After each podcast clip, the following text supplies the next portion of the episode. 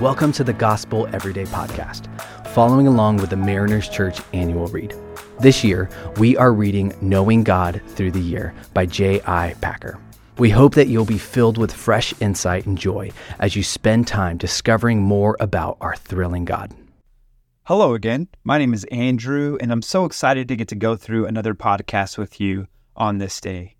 As you know, we're going through the book Knowing God Through the Year by J.I. Packer, and the title for today's devotion is Rescue. And the Bible verse that we'll be focusing on is Romans 7:24, and it says this: What a wretched man I am. Who will rescue me from this body of death? In the hymn that he titled Prayer Answered by Crosses, John Newton wrote the following. It says this: I ask the Lord that I might grow in faith and love and every grace, might more of his salvation know and seek more earnestly his face. I hope that in some favored hour at once he'd answer my requests, and by his love's constraining power subdue my sins and give me rest. Instead of this, he made me feel the hidden evils of my heart, and let the angry powers of hell assault my soul in every part. Lord, why is this? I trembling cried. Wilt thou pursue thy worm to death? Tis in this way, the Lord replied. I answered prayer for grace and faith.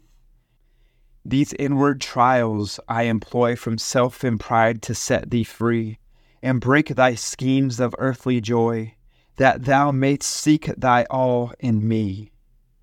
Now, I don't know about you, but when I reflect on my life before I had a relationship with Jesus, I remember the things that I would seek, the things that I would pursue were all vanity, were all pleasing to the flesh.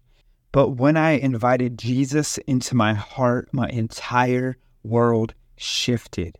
And as I started to wake up to the sin in my life, at the beginning, I started to think that I had to do things in order to receive the forgiveness and grace that God gives so freely. But as I grew and matured in my faith, I started to realize that through my faith in Jesus and what he had already accomplished on the cross, because I had that faith, he would provide the forgiveness, he would provide the grace and the redemption that I needed. There was nothing that I had to do in order to get God's love. It was because that I had invited God truly into my heart that all I wanted to do was do good. My salvation wasn't a byproduct of my good works. My good works was a byproduct of my salvation. See, in Romans 7:24 it says, "What a wretched man I am. Who will rescue me from this body of death?" And the answer to that is Jesus. I hope that today's devotion is a reminder of how good God truly is. Whether you consider yourself a wretched man who has made several mistakes, that has done several things that they are not proud of, I want to remind you that we serve a God who is full of forgiveness, full of mercy, full of grace, that there is no such thing as being too far gone, that there is no such thing as being beyond the point of no return. God can bring anybody back from any situation as I look at my life and what He's gotten me through, through being in jail, through being stuck in drug addiction, through being in trouble, constantly burning bridges with my family, and looking at what He has restored in my life now, there is no way that there is not a God that exists. I am so grateful that He healed me, that He recovered me, and that He brought me back in alignment with the purpose and plan that He has for me.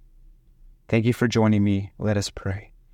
Father God, I thank you for every individual that is on the other side of this podcast.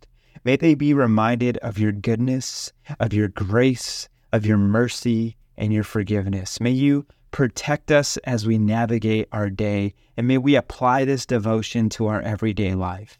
Lord, we thank you and we praise you. None of this would be possible if it wasn't for you.